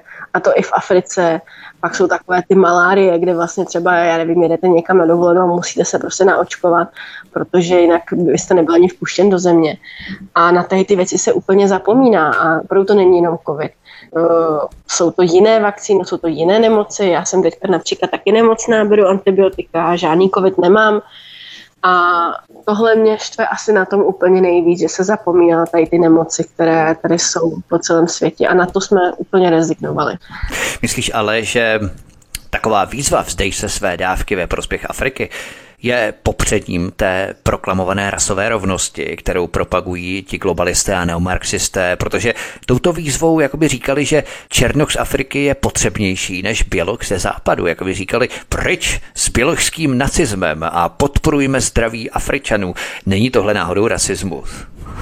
Já upřímně řečeno ani nevím, co je rasismus, už se vždycky bojím někde něco říct a napsat. Pak zase budu osvědčena, jaká jsem rasistka, xenofobka, když já absolutně nemám proti nikomu nic, naopak mám spoustu přátel, kteří právě jsou uh, jiné rasy, když to takhle řeknu. Ale jestli tohle to zase má někdo nějaký takovýhle význam a má to nějaký takovýhle hlubší význam, tak na to se snad ani nedá, na to se snad dá něco říct. Já prostě jenom říkám, ačkoliv je člověk odkudkoliv, ačkoliv má jakou barvu pleti, a chce se nechat očkovat, no tak ať se naočkuje. A já si myslím, že ten člověk, který se už naočkovat po celém světě chtěl, no tak už dávno naočkovaný je. Tuhle tu chvíli už vlastně vláda nemíří na lidi, aby se očkovali uh, vlastně oni už míří jenom na ty, kteří jsou... Kteří přesně... mají ty dvě dávky a chtějí třetí, budou se aktualizovat jako Windows. Ano, kteří prostě nechtějí se nechat očkovat a oni, oni na ně, jakoby, když to řeknu, oni nepřemlouvají, oni na ně tlačí brutálním způsobem a to tím, že jim vyhrožují, že vyhodí z práce, že, že nebudou moci žít normálním způsobem a tak dále. Takže dneska už vlastně tady ta brutální kampaň probíhá jenom na tady ty lidi, kteří jsou přesvědčeni o tom, že se nechtějí nechat očkovat, anebo třeba nemohou se nechat očkovat. Jsou lidé, kteří, já mám třeba kamarádku jako příklad, která je těhotná a šla se zeptat do toho očkovacího centra a ptala se vlastně, jestli ji na, jakoby naočkují, zajímalo jí to, jak to je s těhotnými ženami, protože to nikde nepřečetla. Tam jí bylo řečeno, že se to jakoby nedoporučuje, nebo že jo, nikdo to nedoporučuje, nevím. Takže odešla s tímhle tím, že to vlastně sdělili. No, jenže co to pro ní třeba znamená? Má pořád tu, tu image, a tady ta se nechtěla očkovat, ta se neočkuje. Co, co to znamená? No nemůže chodit nikam, že jo? Nemůže chodit na oběd, nemůže si chodit zaplavat, nemůže chodit na těhotenské cvičení někde na jogu a nevím, co všechno se dělá. A prostě pro ní to znamená konec života, i přesto, že za to jakoby ani nemůže, jo? že byla svolná k tomu, že se na to šla i zeptat a bylo jí řečeno tohle, jo. A to mě na tom čte nejvíc, jako jo, tohle to já, já se vždycky potom naštvu a to už, to už jako No, ono se totiž to očkování snižuje. Teď eh, se hovoří o tom, že budou očkované děti od pěti let výše, potom budou následovat kojenci. Myslím, že ve Spojených státech už to jsou děti od 6 měsíců a pak se bude snad očkovat i plot v děloze ještě snad ještě před narozením. A potom, když už bude opravdu všechno očkované, tak se budou očkovat zvířata v zoologických zahradách a potom jsem slyšel, že prý i stromy, i automobily, osobní automobily se budou očkovat. Prostě očkovat se bude úplně všechno. Tak to je výborné, oni mi naočkují auto ještě, než ho budou muset se dáš do šrotu, protože mi zase Evropská unie zakáže s tím jezdit, protože to no, je na... do města nebudeš moci jezdit s no, motorem. No tak jako dobře, tak až než ho dám do toho šrotu, tak ho klidně nechám naočkovat, ale králíky teda, to je, to je naočkovat, jako nenechám. Lev, pravá zadní, myslím, nebo levá zadní pneumatika to bude. No. Když si teď tak eh, trochu zapřemýšlíme, tak eh, Není vlastně celá vakcinační kampaň popředním celého toho konceptu liberální demokracie, protože liberální demokrat může soudit emoce, může odsoudit nenávist, nikdy ovšem nesmí privilegovat jednu víru na úkor druhé víry. Diskriminace jedinců, kteří nevěří v očkování, de facto ruší liberální demokracii. Represivní prosazování očkování je v konfliktu s několika našimi zákony na ochranu demokracie. Víra v očkování nesmí být diskriminační nebo nesmí mít diskriminační podporu liberálně demokratického státu. Patent na pravdu má třeba muslim jo, nebo fašista, protože to jsou totalitní koncepty. Islám je náboženský koncept, který se podřizuje několika pravdám, o kterých se prostě nepochybuje. Fašismus je zase totalitní koncept, kterému se také podřizuje základní pravdy, které je zakázáno spochybňovat. A teď se vlastně vyskytujeme v situaci, kdy je v liberální demokracii zakázané spochybňovat jedinou pravdu a to víru v očkování a covid. Je jedna pravda a o té se pochybovat prostě nesmí. Nestaví to liberální demokracii vlastně na úroveň toho islámu a fašismu, kdy se prostě o některých pravdách a vírách nesmí pochybovat. Já si myslím, že už tady demokracii dávno nemáme. Protože když, eh, když se řekne slovo demokracie, tak já si představím opravdu to, že každý má svůj nějaký pohled na věc, každý má svůj názor a každý se může nějakým způsobem rozhodnout. A tady už demokracie, já to myslím po celém světě, nejenom v České republice, není. Protože to, že se poruší všechna lidská práva, všechny zákony v těch zemích, tak to už svědčí o tom, že opravdu demokracie tady dávno skončila, už to neřídí ani, ani zákon, ani ničem podobným. Takže se to opravdu, já to nazývám opravdu covidovou totalitou a to z toho důvodu, že před 30 lety nebo před více než 30 lety jsme tady měli totalitu, bylo to zase režimová totalita, zase to bylo trošku něco jiného, ale dneska máme takovou novodobou totalitu a to je právě to, že nesmíte mít vlastně na věc svůj názor, ale naopak um, musíte být přinuceni mít ten správný názor a ten je jenom jeden, ale pak nám zase řekne vláda, no ale vždyť to očkování je přece dobrovolné, teď se každý může rozhodnout sám, zatraceně. Kdyby bylo dobrovolné, tak nikomu nevyhrožují a znám už spoustu lidí, upřímně řečeno, který, kteří se mi svěřili, že už jim vyhrožují v práci, že pokud se nenaočkují, tak je budou muset vyhodit. Jo, takže tohle, tohle s demokracií a s dobrovolností, jak oni nám tvrdí, dobrovolné očkování nemá absolutně nic společného. Protože pokud někdo uznává demokracii a je demokrat a je liberální demokratem, tak tohle to absolutně s tím nemá nic společného. Takže... Ano, přesně tak, protože v tom se přece liší liberální demokracie od islámu nebo fašismu, kde se víra v něco staví a předřazuje se nad všechno ostatní a nepochybuje se o ní. Liberální demokracie přece stojí na názorové pluralitě. Všechny názory jsou si rovny. Neexistuje měřítko, podle kterého bychom mohli rozdělit pravdu a omyl. A to je právě ten úhelný kámen liberální demokracie. Pokud je soubor nějakých závazných pravd, všeobecných pravd, pak okamžitě liberální demokracie zaniká. Myslíš, že to je ta dnešní křižovatka, když si trochu zafilozofujeme teď ještě chvíličku, tak eh, že se tu předřazuje závazná pravda na nátlaku očkování, o které se prostě nesmí pochybovat a stojíme na cestě postupného zániku eh, liberální demokracie, která vlastně stojí na pochybování a dokazování. To je základ té civilizace, to je hnací motor civilizace, pochybovat, dokazovat prověřovat a tak dále. To jsou přece úhelné kameny. A tady se vůbec nepochybuje, neprověřuje v rámci té vakcíny a v rámci covidu jako takového.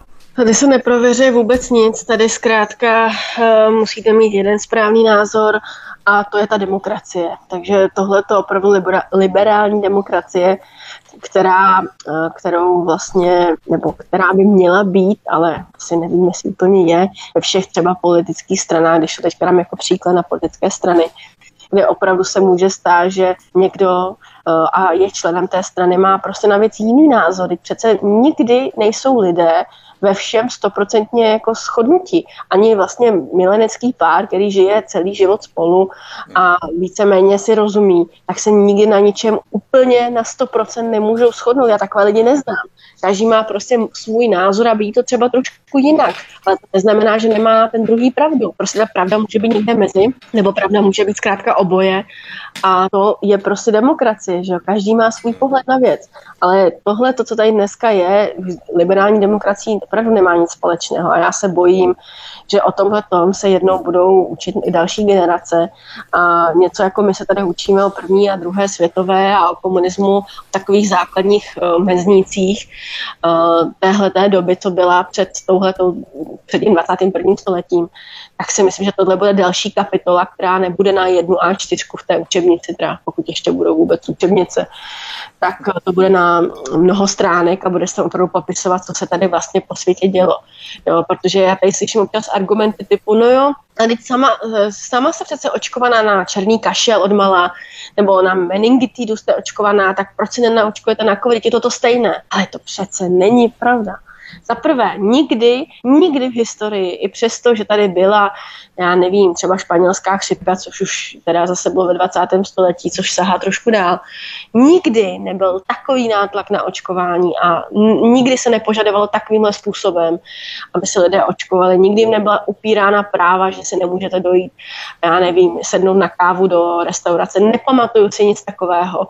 A i přesto, že jsme tady měli opravdu různé nemoci, různé viry, byly zavřené školy v historii, prostě tak to bylo, tak nikdy to nebylo v takovémhle měřítku, jako to je dneska. A to prostě o něčem svědčí.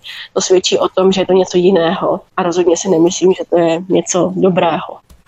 Je tedy jasné, že očkování nechrání ani před nákazou, nechrání ani před přenosem viru, dokonce nechrání ani před těžkým průběhem onemocnění. Vys statistická data z českých, britských i irských a dalších nemocnic a oddělení JIP. Situace zaklekávání na neočkované už prostě není udržitelná. Z celého problému se stává už ne zdravotní problém, ale politický problém. Kdo to sdělí jako první? Protože jak k tomu potom přijdou ti očkovaní lidé, když se nechají opíchat třemi dávkami? A teď by jim ti politici měli sdělit, že všechno to vlastně bylo k ničemu. Myslíš, že právě tomu se teď bude čelit, až vyprší schválení těch vakcín v lednu 22, že zbabělí a skorumpovaní politici to budou prostě muset přiznat těm lidem, že očkování vlastně možná vytvoří nějaké protilátky pochybného charakteru, které expirují, které vyprší stejně po několika měsících, pokud se vůbec vytvoří a že vlastně ty jehly vůbec nepůsobí a nejsou k ničemu. No, můj názor na tady to je takový, že kdyby se tohleto přiznalo a byla by to pravda, tak by to byl největší skandál a největší lež vůbec v dějinách, v dějinách podle mě lidstva. Určitě, určitě v těch, do kterých sahají naše učebnice, protože nedovedu si představit, že by tady se hazardovalo se zdravím lidí, a tvrdilo se jim, že vlastně budou zdraví a bude to jenom prospěšné a pak by někdo přišel před, na tu tiskovou konferenci a prostě tě, v podstatě by tam řekl, no, my jsme si mysleli, že to je tak a tak, ale bohužel je to jinak. Nedovedu si představit jako tuhle tu situaci a podle mě, i pokud by to byla pravda, pokud to bude pravda a zjistí si, že opravdu to nemá skoro žádné účinky, v podstatě nulové a celé to bylo jenom o velkém biznisu, na kterém někdo vydělal a rozhodně to nebyli naši občané, kteří tady žijí prostě od výplaty k výplatě, tak si myslím, že se to nikdy jakoby veřejně nepřizná. My se o tom tady budeme moc bavit, určitě se to o tom budeme tady psát a volat a říkat si, Ježíš, to je hrozné, co se děje, ale myslím si, že se to veřejně nikdo nepřizná. A jestli ano, jestli se to stane, to tak říkám, tak to bude další kapitola v té učebnici pro ty děti, kde tam bude samostatná kapitola o tom, jaká velká lež tady prostě byla po celé vlastně naší planetě eh, v roce 2021. Jo. Ale uvidíme, já nejsem žádný, žádná vědma, vůbec netuším, co přijde, neví to asi momentálně nikdo z nás. Možná jenom takový ti, takový ti nahoře, kteří možná tohle všechno někde řídí ze svého, ze svého úkrytu ale my nemůžeme vědět, co bude dál. Já se jenom domnívám, že to nebude, nebude rozhodně konec, protože znám vlastně přátel, kteří říkají, ale uvidíš příští rok 2022, už si ani nikdo nespomene. Budeš v létě všude a už, už to bude všechno pryč, to všichni budou proočkovaní a já, já vždycky říkám, že to je hrozně naivní představa. Já si to prostě nemyslím.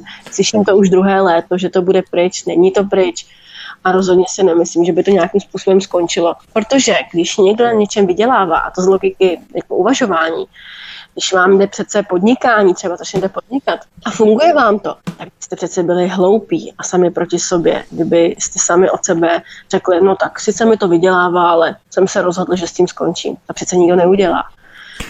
Je to systém, který vydělává sám pro sebe, vydělávají pojišťovny, vydělávají firmy na rouškách, na respirátorech, na testech, PCR testech a tak dále. Samozřejmě vydělávají i nemocnice na covidových lůžcích, kdy za jednoho pacienta mají tuším 68 tisíc eh, denně. To už něco znamená, že? To už samozřejmě ty nemocnice budou rády vyrábět covidové pacienty, budou hrabat prstíčkem jenom, aby nějaké měli a jenom, aby jich měli co nejvíc, protože tím více peněz dostanou od pojišťoven. To je prostě samodostný systém, který se sám sebe podporuje. No, on, když je nějaká krize, celo, prostě kdekoliv, jakákoliv krize, vždycky na té krizi někdo vydělá. Ať, je to, ať se to týče čehokoliv, tak vždycky na nějaké krizi někdo obrovsky prodělá a někdo obrovsky vydělá. To tak je, to je prostě ta úměrnost té, té krize. Tak. Ale bohužel obyčejní lidé, kteří chtějí normálně žít a opravdu jediné, co chtějí, si zajít občas na kafe s kamarádkou, nebo chlap si chce zajít prostě do hospody na pivo s kámošima, probrat, kdo jak hrál, jestli byla lepší Slávě nebo Sparta, tak těchto těch lidí se to právě dotkne nejvíc. Tak, že na tom samozřejmě nevydělají, ale bohužel jenom, jenom prodělají. Takže to, z toho je mi pořád, pořád smutno. Je známé, že na covidové krizi nejvíce vydělal aspoň v posledních letech Jeff Bezos, tak proto létá třeba i do toho vesmíru. Všichni mu na to přispějeme.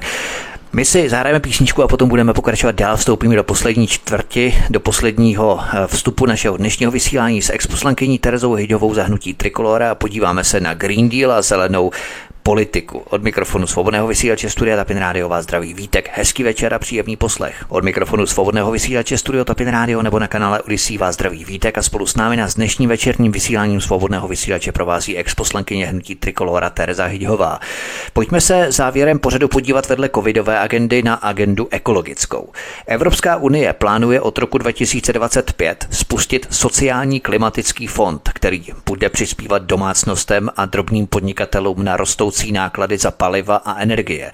Celková výše dotací může v letech 2025 až 2032 dosáhnout 702 miliard eur. Z toho 1,74 miliard eur je určeno příjemcům v České republice. Odkaz číslo 10 v popise pořadu na Odyssey. Takže jednoduše Unie chce zdanit emise z dopravy a vytápění a chudým náklady obratem uhradí dotacemi. Nejde tady v podstatě o to, aby nám globalisté vytáhli nebo spíše ukradli co nejvíce peněz z našich peněženek a když nebudeme dostatečně loajální a poslušní všem těmto agendám, tak se státům ty peníze nebudou v podobě dotací vracet. A tohle je ve skutečnosti ten účel. Vzít státům co nejvíce peněz a pak jim je vracet v dotacích a tvářet se u toho hrozně blahoskloně, jak jim Unie dává ty dotace, ale ty státy musí poslouchat, zůstat poslušné a sekat latinu, jinak jim Unie ty peníze zpátky nedá, protože to podmiňuje právě tou poslušností. Tak tohle není nic nového pod sluncem, protože Evropská unie, tak jak funguje, Eh, za poslední dobu, možná od samého začátku, tak v podstatě je to pořád to samé. Akorát tohle to nazvala nějakým svým zeleným jako balíčkem, který prospěje nám všem a hlavně našem plicím a našemu životnímu prostředí. Ale tohle to je princip Evropské unie, že stát do ní prostě uh, vloží spoustu, spoustu peněz a Evropská unie mu to potom vrací, nebo tomu státu to vrací na těch dotacích a potom jdete vlastně kolem někde na procházce a tam vidíte na domě ceduly, uh, že tento projekt, já nevím, je tam třeba nová fasáda na něčem, tento projekt byl spolu, spolufinancován Evropskou unii. A vy si řeknete, jo, pane, jo, to je super, jako, že nám tady přispěla nějaké vesnice, jako na tady ten barák, jako ty super úplně se nadšení. No a když se to zaměř, eh, za, zamyslíte do hloubky, tak zjistíte, že vlastně ten stát do toho dává takové peníze, které se mu v podstatě ani podle mě nevrátí. A ještě když se nechováte korektně, přesně takhle, jak to hrozí právě tady v tom jejich jako bio zeleném eh, balíčku, tak dostanete pokuty, něco jako Polsko, které dneska prostě dostává pokuty, já nevím, kolik tam je, jestli tam je milion, milion, kolik oni tam dostávají, milion euro denně nebo milion milion něčeho. Teď nevím, kolik, vlastně, no, kolik je ta částka, nechci vymýšlet, ale zkrátka úplně nesmyslná jako částka, kterou denně musí platit za to, že neposlouchá Evropskou unii. No a to, co se děje tady obecně s tím svojí zelenou politikou, to snad ani nemůžou myslet vážně. Jako já nevím, jestli to posluchači ví, ale já jsem se hodně o tady tom četla a největšími znečišťovateli opravdu, kteří znečišťují naše ovzduší jako znatelně, je USA a Čína. A když teď proběhla ta klimatická vlastně schůze, nebo jak se to dá nazvat, tak uh, tam jsme se dozvěděli, postupně se dozvídáme, že vlastně Čína až takové opatření jakoby nechystá, jo, že vlastně je to všechno v pohodě a nějakým způsobem to všichni vydržíme. No ale prostě Evropská unie se rozhodla, že lidem tady utáhne opasky a že těch 8%, čímž Evropa obecně přispívá jakoby, nebo znečišťuje to životní prostředí 8%, že zkrátka těch 8% tady musíme jako nějakým způsobem vylepšit a prostě lidé nebudou jezdit auty, budeme tady všichni prostě žít jako skoro pod mě, protože hrozí pravidelné blackouty a tak dále.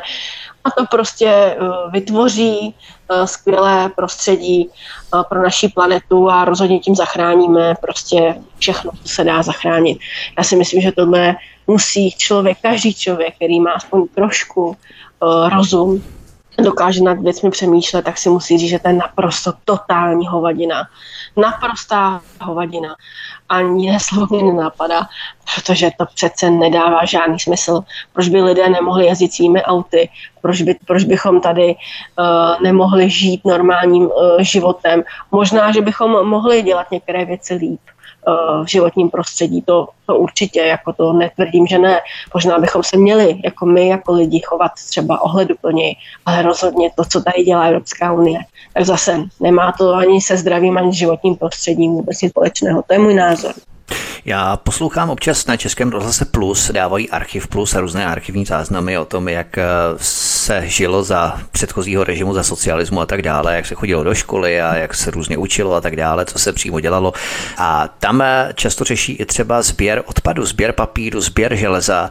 A to mně přijde jako mnohem užitečnější Green Deal, než takové ty různé indoktrinované poučky o životním prostředí a tak dále, jako to probíhá teď, jo, že v podstatě ti komunisté to dělali mnohem rafinovaněji a důkladněji, než to probíhá teď. Teď je to v podstatě indoktrinované jaksi ze zhora a v podstatě nikdo se s tím pořádně nestotožňuje, ale ty děti v podstatě už eh, od těch raných let eh, v té škole učili, že sbírat eh, materiály, kov, že to je dobré právě proto, aby člověk nějakým způsobem se choval k té přírodě určitým způsobem a tak dále.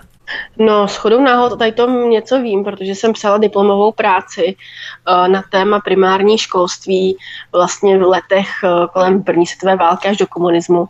A s chodou náhod opravdu na tady to jsem se tam nějakým způsobem zaměřila právě v té komunistické době, protože jsem jakoby studovala různé, různé staré dokumenty a třídní knihy ze škol, které eh, tam měly ty školy. A opravdu musím potvrdit to, co jsi říkal, protože jsi mi to úplně tím připomněl. To v té diplomce mám napsané na mnoha strán, stránkách, kde opravdu se dělaly soutěže ve školách právě kdo donese nejvíc, já nevím, za jedno pololetí nejvíc papíru, kdo donese nejvíc, já nevím, kaštanů, teďka jako, jako říkám jenom to, co se třeba dělalo dřív, to, co uh, se, dělalo, se dělali i kovy, že jo, dělali se jiné věci, dneska už se od toho úplně upustilo, ale dělalo se to a ten člověk nebo to dítě, které tam uh, potom za to dostalo nějakou cenu, já nevím, pár bombonů nebo nové, nové tušky do penálu, tak z toho měl radost, že něco vlastně udělalo, jako dobře a ještě za to něco jakoby dostalo a mělo to jakoby smysl, že ten člověk viděl hnedka i ten výsledek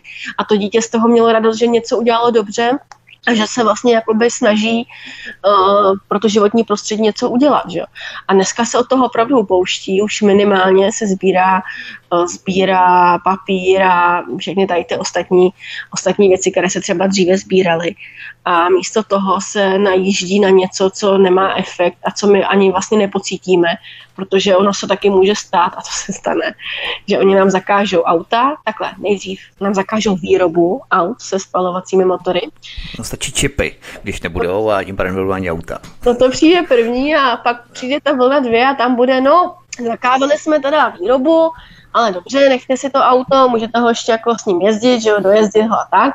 No, ale to pak udělají druhý krok, řeknou, no, tak nakonec teda se s ním nesmí jezdit po silnicích první třídy, po dálnicích, po silnicích druhé třídy, pak se to nechá na silnice třetí třídy a nakonec řeknou, oh, na těch polňačkách, no dobře, ještě, ještě možná, aby se tam tím mohli projet. Jo.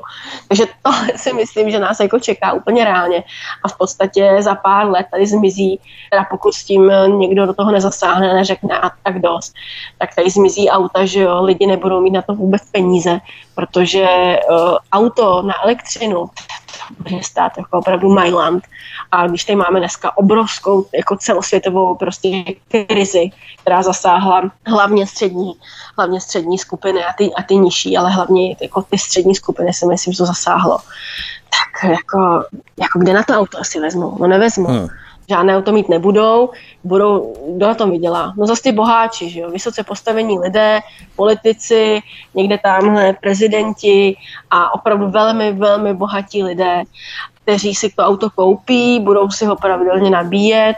No a co se stane tomu člověku, který teda si řekne, no tak my auto mít nebudeme, budou si žít tím svým poklidným životem.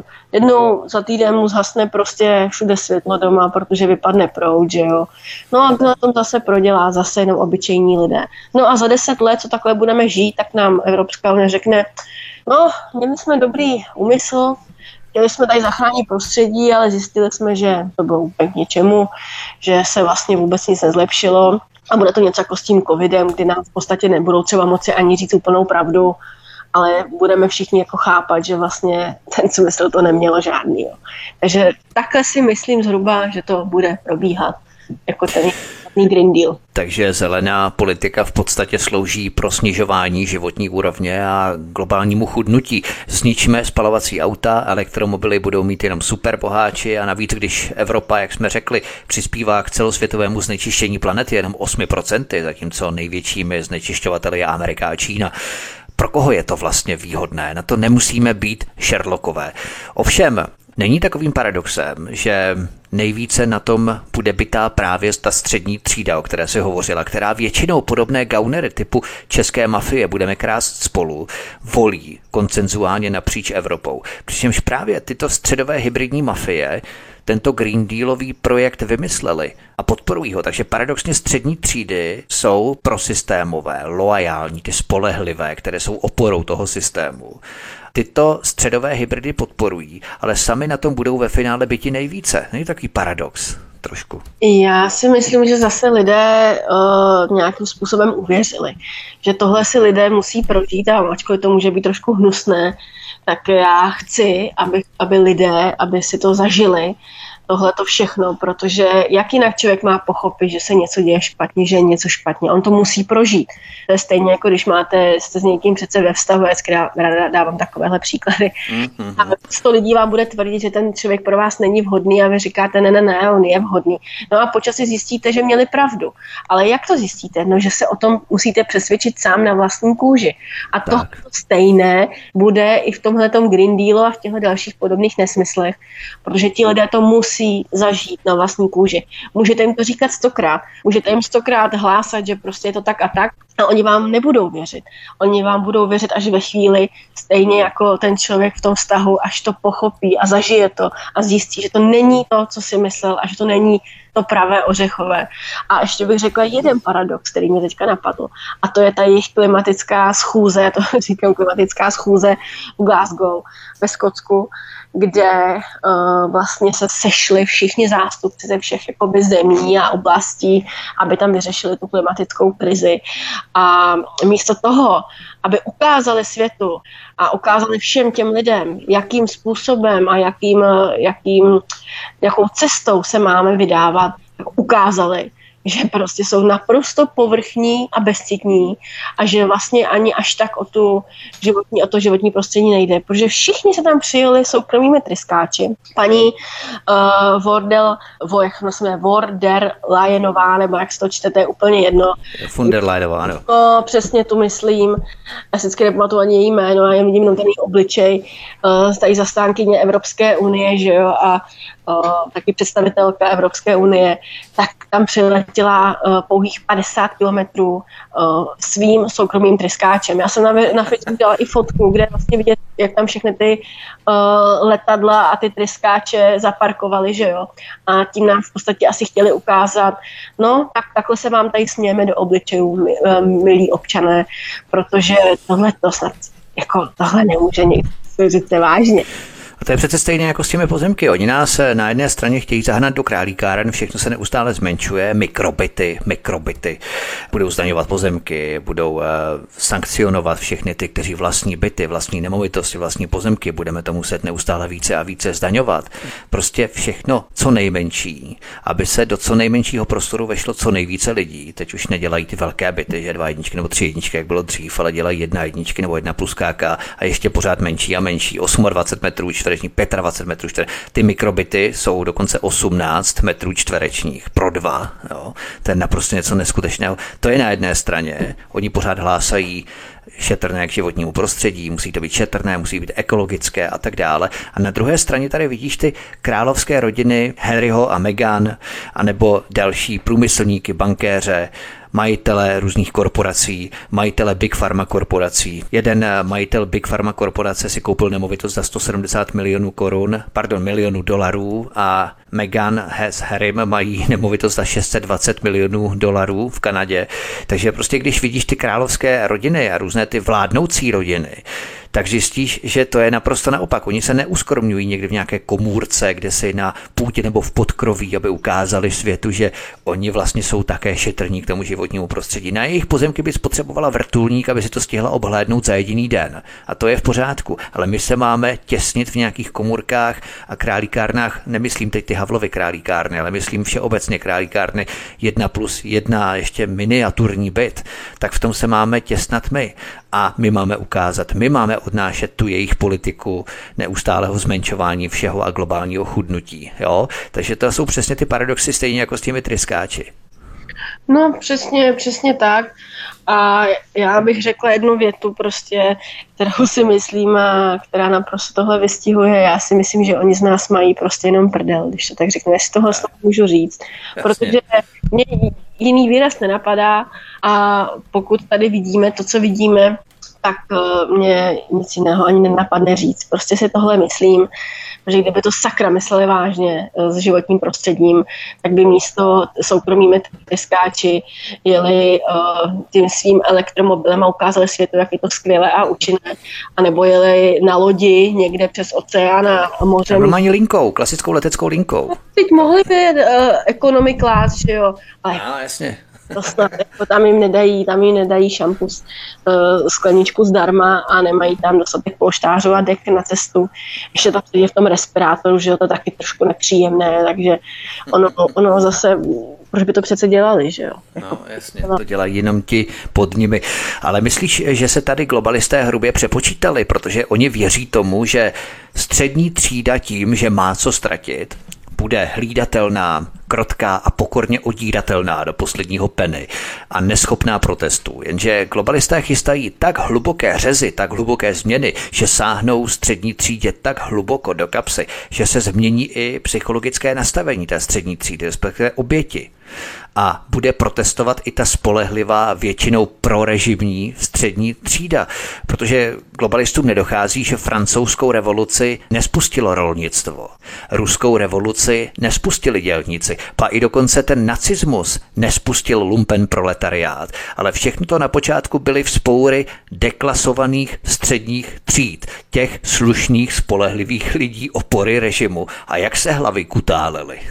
a teď hrozí, uh-huh. že se stane něco podobného. Globalisté nejen agendou covidismu, ale i ekologismu přepínají už příliš tu, řekněme, společenskou strunu i té střední třídy, která to neakceptuje v jedné chvíli.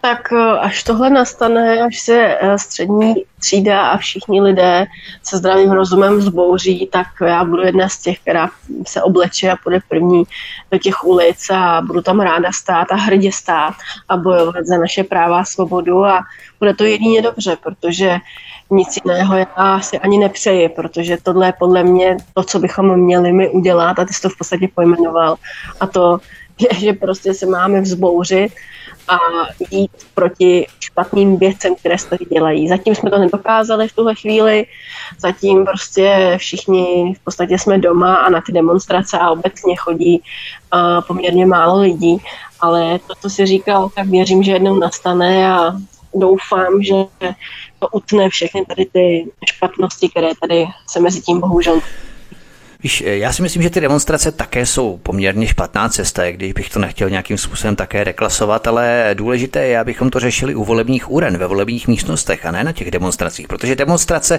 stejně jako petice, jsou jakýsi ventil systému, který má připravený pro upouštění hněvu veřejnosti. Člověk, když jde na demonstraci, tak si tam zaprotestuje, jo, ta vláda, to je šílený, to je hrozný, my to nechceme. A stejně jako třeba ta petici podepíše nějaký papír, že vláda něco dělá špatně, že on to nechce a má pocit, jak to té vládě nandál a může jít v klidu domů a v klidu do práce, no, protože to všechno změní. Nezmění se vůbec nic, pokud ti lidé nepřijdou k volbám a neřeší to u volebních uren. A to je právě možná problém, únik jaksi toho systému, který má už předem připravený připravené různé slepé cestičky lidem, aby nějakým způsobem vyventilovali ten svůj hněv na demonstracích anebo v rámci petic.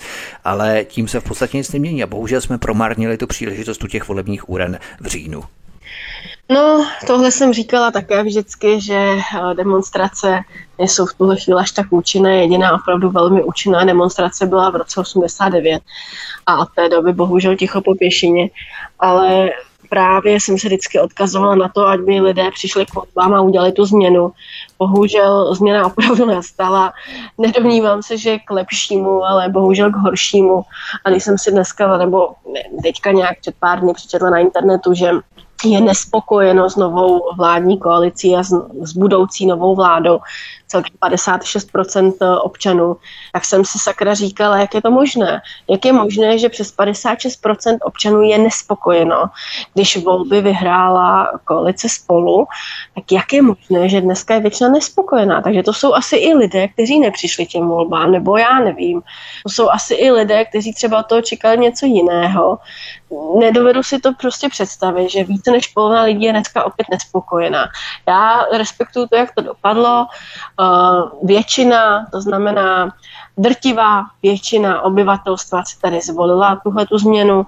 Já to naprosto respektuji, nesouhlasím s tím o, osobně, protože mám jiné názory a měla jsem trošku jinou vizi o tom, kam bychom se mohli ubírat, nejenom v covidu, ale obecně prostě v České republice a ekonomice a tak dále. Ale respektuji to, no a teď si říkám, že lidé uvidí a pocítí, tu změnu, kterou tady hlásali, volte změnu, tak a pak teprve, až to nastane, až to pocítí lidé, tak možná, že to pochopí, já nevím, já pořád jenom doufám, že... Tak možná dojde na taková prorocká slova, že si ano. lidé musí nejdřív vyzkoušet tu horší variantu, aby jim to došlo. Přesně, přesně tak. Ale poslední zpráva na závěr s trochou humoru na závěr. Dánský výrobce stavebnic Lego přestal se svými výrobky cílit zvlášť na dívky a na chlapce. Chce tak pomoci překlenout stereotypy zažité v dětských hrách. Odkaz číslo 11 popisuje pořadu na Odyssey. Takže už žádné hračky a Lego pro holky a pro kluky, ale jakési neutrální hybridy. Co takhle na tanečních? Myslíš, že by měli přestat tančit páry muž a žena, že to taky není utvrzování stereotypů? No tak já nevím, co to je stereotyp, teda já doufám, že v stereotypu nežiju, ale mm, to, co se tady dneska děje a že lidé říkají, že prostě je to všechno špatně, že jak tady nazýváme maminka, tatínek, že to taky není dobré, že by to měla být prostě, já nevím, osoba číslo jedna, osoba číslo dva, tak jako to všechno jako ne, mi nedává logiku, je to prostě podle mě hloupé. A ten svět se ubírá takovým, bych řekla, hodně zvláštním směrem a říká nám prostě, že se doba změnila, že musíme všechny tady ty věci chápat, že musíme tolerovat.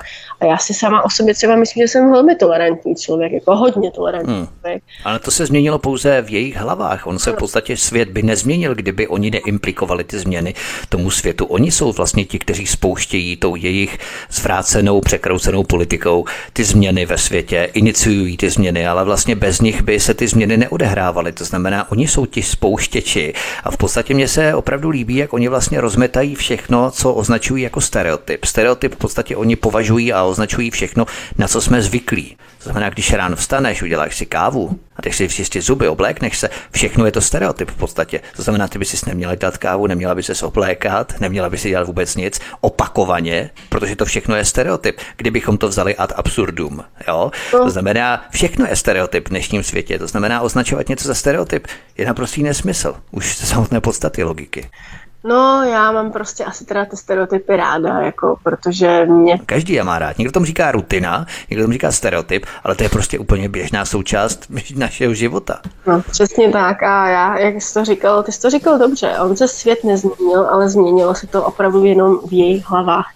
Protože dneska opravdu pořád jsou jenom dvě pohlaví. Přece pořád fyzicky když k doktorovi a on vás prohlídne, tak vidí buď muže a vidí, nebo ženu. Tak, tak, no. Já jsem i vždycky respektovala to, že třeba se někdo nějakým způsobem narodí jako žena a počas se prostě je nespokojen, no tak dobře, tak má právo na to se přeformulovat uh, uh, vlastně v muže, no tak ať to udělá, ale ať to nevnucuje ostatním, že to je správné, ať se tady o tom prostě nepíšou, já nevím, knížky, ať se tady o tom děti neučí ve školách, prostě pokud nějaká takováhle výjimka existuje, já to respektuju, může existovat cokoliv, opravdu, ale to neznamená, že to všemu musíme vnucovat, předhazovat jim to a učit je o tom, že to takhle je správně a že to je to, které, eh, že to je to prostě to, co dneska má být, jako, to si nemyslím. Vždycky existovaly a vždycky existují v něčem výjimky a nějaké individuální prostě mm, věci a přístupy, ale to neznamená, že to budeme prostě plošně tady do všech jako uh, hustit a říkat jim, že to takhle je dobře, to, to si opravdu hmm. myslím tak teď przní Lego a teď bude hybridní Lego, nebude pro dívky a pro kluky, pro holky bude hybridní neutrální Lego. Ale mě napadá třeba na porodním sále, že bychom se za chvíli měli bát zeptat se, jestli se narodil chlapeček nebo holčička. Myslíš, že to za chvíli taky nezakážou třeba i té tvé těhotné kámošce, kdybych chtěla zjistit ultrazvukem třeba, jestli se jí narodí chlapeček nebo holčička, to ví. tak vlastně je to špatně, by to neměla vědět. Ona už to ví. Ona už to ví, tak to je špatně, to je taky stereotyp. Ona už to ví a jak to teďka popisuješ, tak je to asi špatně, protože už vlastně jsem jí i koupila nějaké oblečky, protože eh, to prostě bude holčička.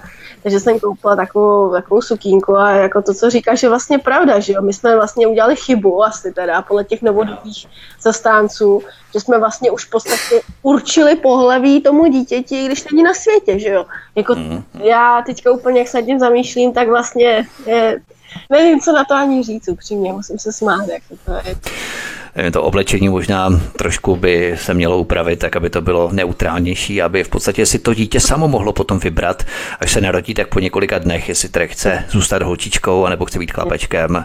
A řekne, to vyhodí a koupím něco šedivého. Fajn, to by bylo všechno pro dnešní pořad. Já děkuji moc exposlankyni Tereze Hyďové za hnutí Trikolora, že si k nám přišla, že jsme si mohli příjemně popovídat a doufám, že to byla příjemně strávena více než hodinka i když ne stereotypní, rozhodně ne. Ale doufám, že stereotypně budeme pokračovat třeba i příští měsíc. Já se budu těšit, měj se Terko hezky, ahoj. Ahoj, mějte se hezky. Tento i ostatní pořady si, milí posluchači, můžete stáhnout buď na našem webu svobodného vysílače, anebo se zaregistrujte prosím na kanál Odyssey a tady klikněte na tlačítko odebírat v rámci tohoto kanálu, abyste nezmeškali další pořady svobodného vysílače Studia Tapin Radio a budu samozřejmě rád za vaše komentáře, postřehy, návrhy a určitě i Tereza bude ráda, jak můžete ohodnotit tento náš pořad, toto naše povídání. Od mikrofonu svobodného vysílače vás se zdraví Vítek, já se s vámi loučím, přeju vám hezký zbytek dne a příště se s vámi opět těším na slyšenou. Prosíme, pomožte nám s propagací kanálu Studia Tapin Radio Svobodného vysílače CS. Pokud se vám tento nebo jiné pořady na tomto kanále líbí, klikněte na vaší obrazovce na tlačítko s nápisem Sdílet a vyberte sociální síť, na kterou pořad sdílíte. Jde o pouhých pár desítek sekund vašeho času. Děkujeme.